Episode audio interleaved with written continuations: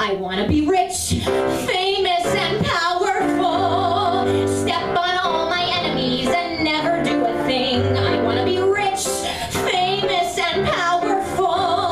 So all I have to do in life is sit around and sing. I don't want to work. All right. Good tune from our friend Nina Jankowitz, huh? Mr. Manger here. She was the short-lived minister of truth. You know, just giving her a platform here. Gotta fight disinformation. But we still have another ministry of truth to talk about today. Now, which ministry of truth shall we talk about? There's so many. Well, it's the one that spreads disinformation across the board, so to speak. And that can affect any purchase in the country and beyond, given its defining asset is the world's reserve currency. And of course, I'm talking to you about the Federal Reserve System and its power to manipulate interest rates with artificial credit expansion. On Memorial Day, President Joe Biden published an op-ed in the Wall Street Journal to present a plan to fight inflation as Americans continue to face uncertainty with everyday life and lose confidence in his leadership, if you could believe that. On the subheading, he shows his hand. He says, "I won't meddle with the Fed, but I will tackle high prices while guiding the economy's transition to stable and steady growth." In this piece, Biden presents a three-pronged plan, and in summary, they are as follows. To respect the Federal Reserve's primary responsibility to control inflation. That's one. Number two, to make goods and services more affordable. And finally, number three, to reduce the deficit. On point one already, it's increasingly difficult to lend much credence to the Federal Reserve from their failure to anticipate the housing crisis of 2008 to Janet Yellen's recent admission that she failed to foresee the severity of inflation that we must now endure. While Biden correctly calls out past presidents for using the Fed as a political instrument to their own benefit, he quickly pats himself on the back. He says, "I have appointed highly qualified people from both parties to lead that institution. So no worries, plebs. This bankster cabal of an institution, which is directly responsible for stifling your purchasing power and mine, they got well-connected institutionalists from both parties running it." So the Federal Reserve's raison d'etre, as stated, has been to maintain price stability. Yet since 1913, the U.S. dollar has lost over 96% of its value. Price stability. This wasn't an accident. It wasn't a matter of the wrong people being appointed for over 100 years to head this organization. Rather, this has always been the method and the intent behind spearheading a debt-driven economy. This means the Fed is there so that the interest will always be paid off on our debts, but however, the principal is largely left alone. And without any intention to police, audit, or otherwise disempower this Federal Reserve System, the other 2 points amount to nothing other than platitudes. Now, just to rehash on the other two, to make goods and services more affordable, that's two, and three, to reduce the deficit. The affordability of goods and services largely rests on the value of the dollar. In times when inflation is kept in check, relatively speaking, it is typical of regime actors to express fears of deflation. And cite austerity as their scapegoat.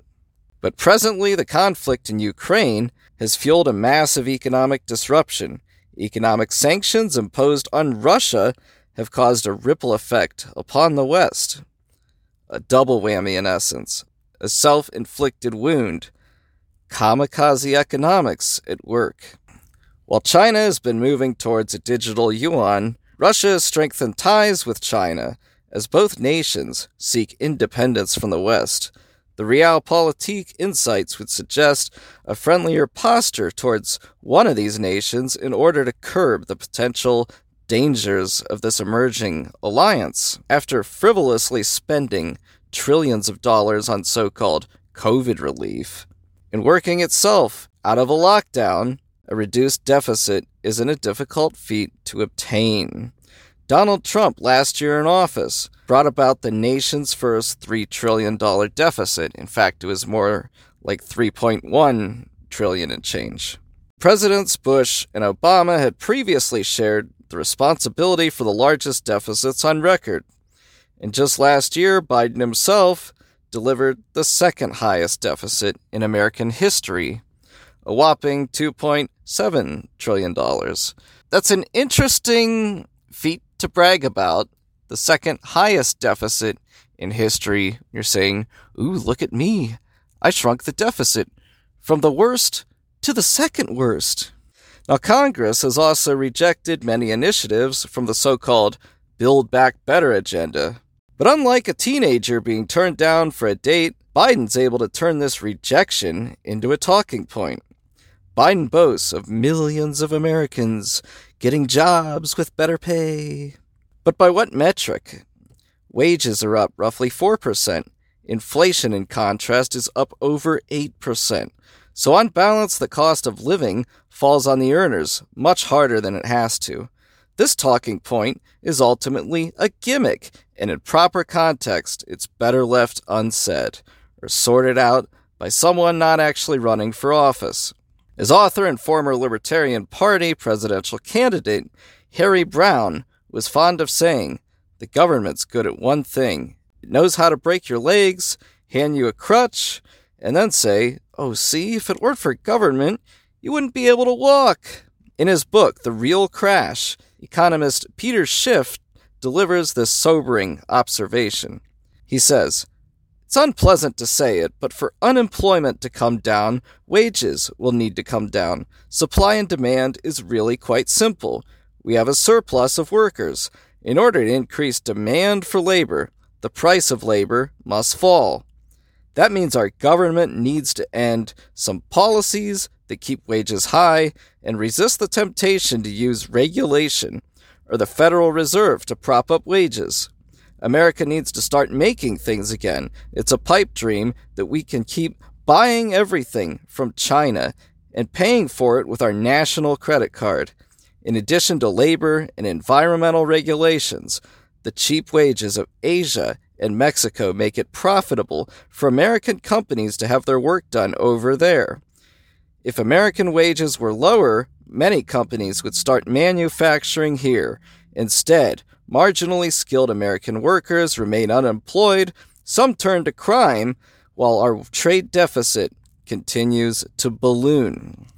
And I would argue this will remain the case so long as corporate welfare is tolerated and general incorporation remains unquestioned. Comedian and YouTube political commentator Jimmy Dore invited Professor Richard Wolff on his show to discuss Biden's op-ed. To be sure, many valid points were made, and I do recommend the episode. But here's a clip of Professor Wolff.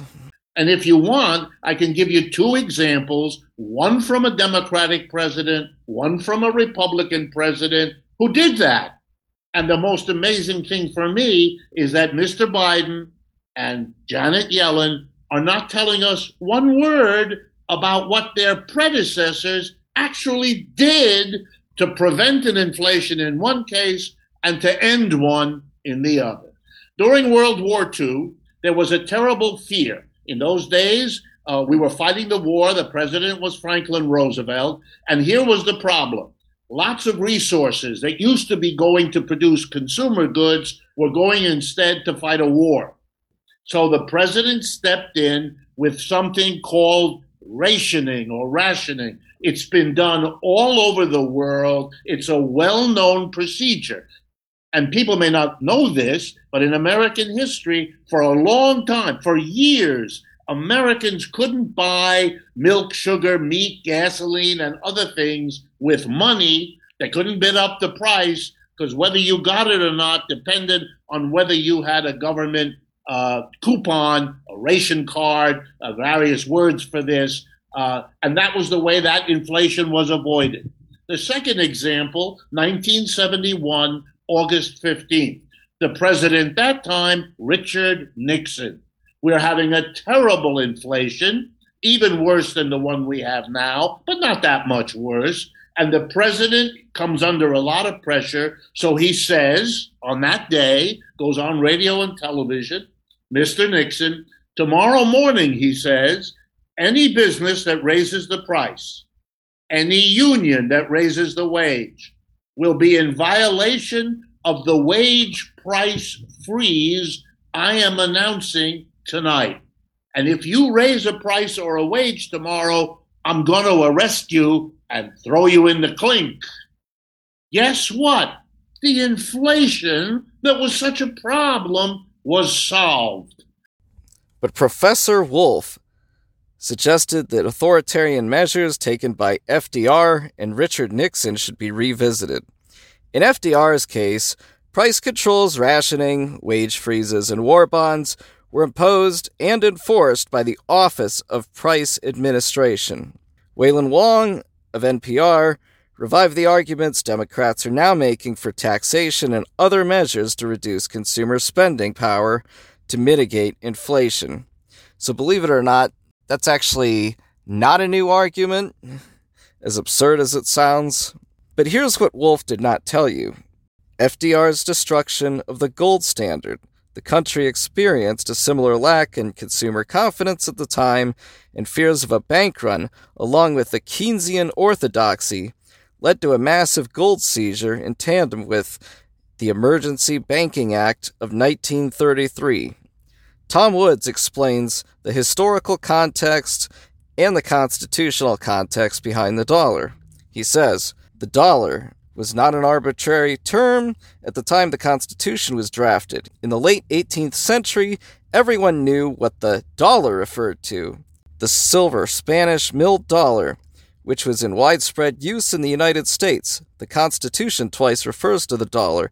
In Article 1, Section 9, Clause 1, a clause that everyone understood, to involve a tax on the import of slaves, and in the 7th Amendment, which protected the right to a jury trial in civil cases involving at least $20. If the dollar had been something that Congress could manipulate at will, or if dollar had been merely a generic term to refer to whatever Congress should arbitrarily choose to recognize as currency, the South would never have accepted that clause or the Constitution itself. Okay, so we went through FDR, but for Nixon, it was the imposition of the universal price freeze, which resulted in supply shortages and a decade of stagflation. This imposition followed the Economic Stabilization Act, passed in 1970 as a bluff on Nixon by Democrats in Congress, who didn't anticipate that he'd actually attempt to freeze prices.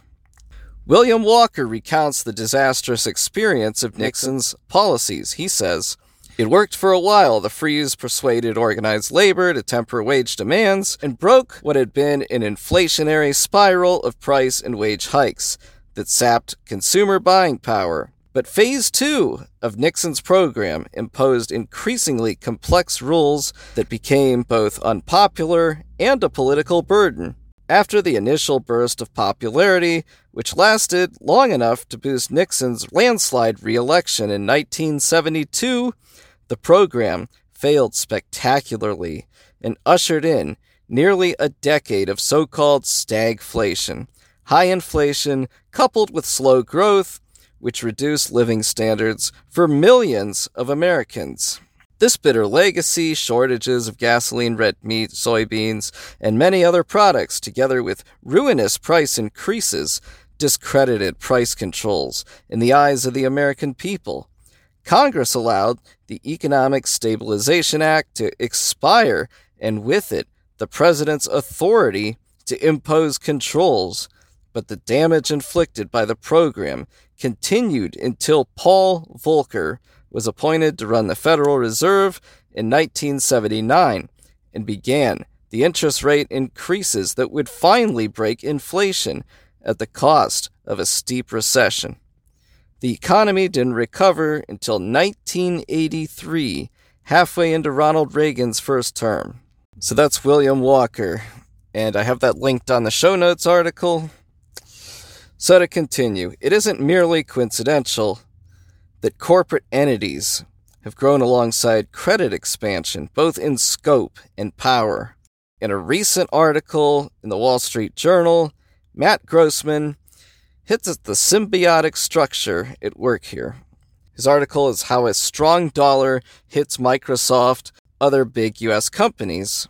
So Grossman says, as a global provider of everything from office software to cloud computing services to laptops and video game consoles, Microsoft gets most of its profits from abroad. In the latest fiscal year, the company's pre-tax foreign income was $36.1 billion compared to $35 billion domestically. That outsized share of international business means that a strengthening dollar weighs on the company's operations. In April, the rising dollar was already rearing its head as a concern. Microsoft Chief Financial Advisor Amy Hood told analysts that in the latest fiscal quarter, foreign exchange effects reduced the company's sales by $302 million. Total revenue in the quarter was $49.4 billion. On Wednesday, Microsoft sent up another red flag about the impact of dollar strength, cutting its outlook for revenue and profit. The company told investors it now expects foreign exchange moves to reduce sales by $460 million, more than it had previously anticipated in the current quarter.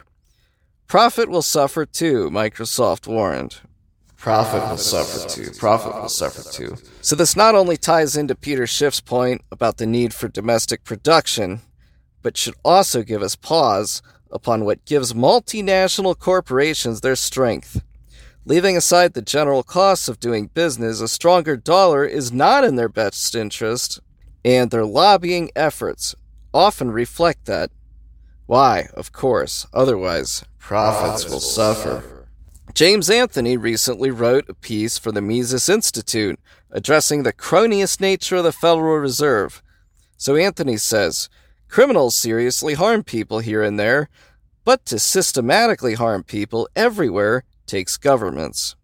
He continues, when it seems like the Fed does everything it can to shake down the national governments to protect banks, that's because the Fed does do everything it can to shake down the national government to protect banks, because the Fed is a cartel of the banks. This means that the present financial system is crony socialist central planning of money production that has been substituted for what by law are supposed to be free and voluntary actions to produce and consume all products, including money. So what do we have in the meantime? We have Trust the Plan by Joe Biden. Same old business as usual. Now, to be fair, if you thought as far out of the box as Richard Wolff, you might have to be a historical and economic ignoramus. Well, that's going to do it for today. If you like what you heard, you can share, like, and subscribe. Also, check me out on Twitter. And if you're on MeWe, I have a group you can join. See you later.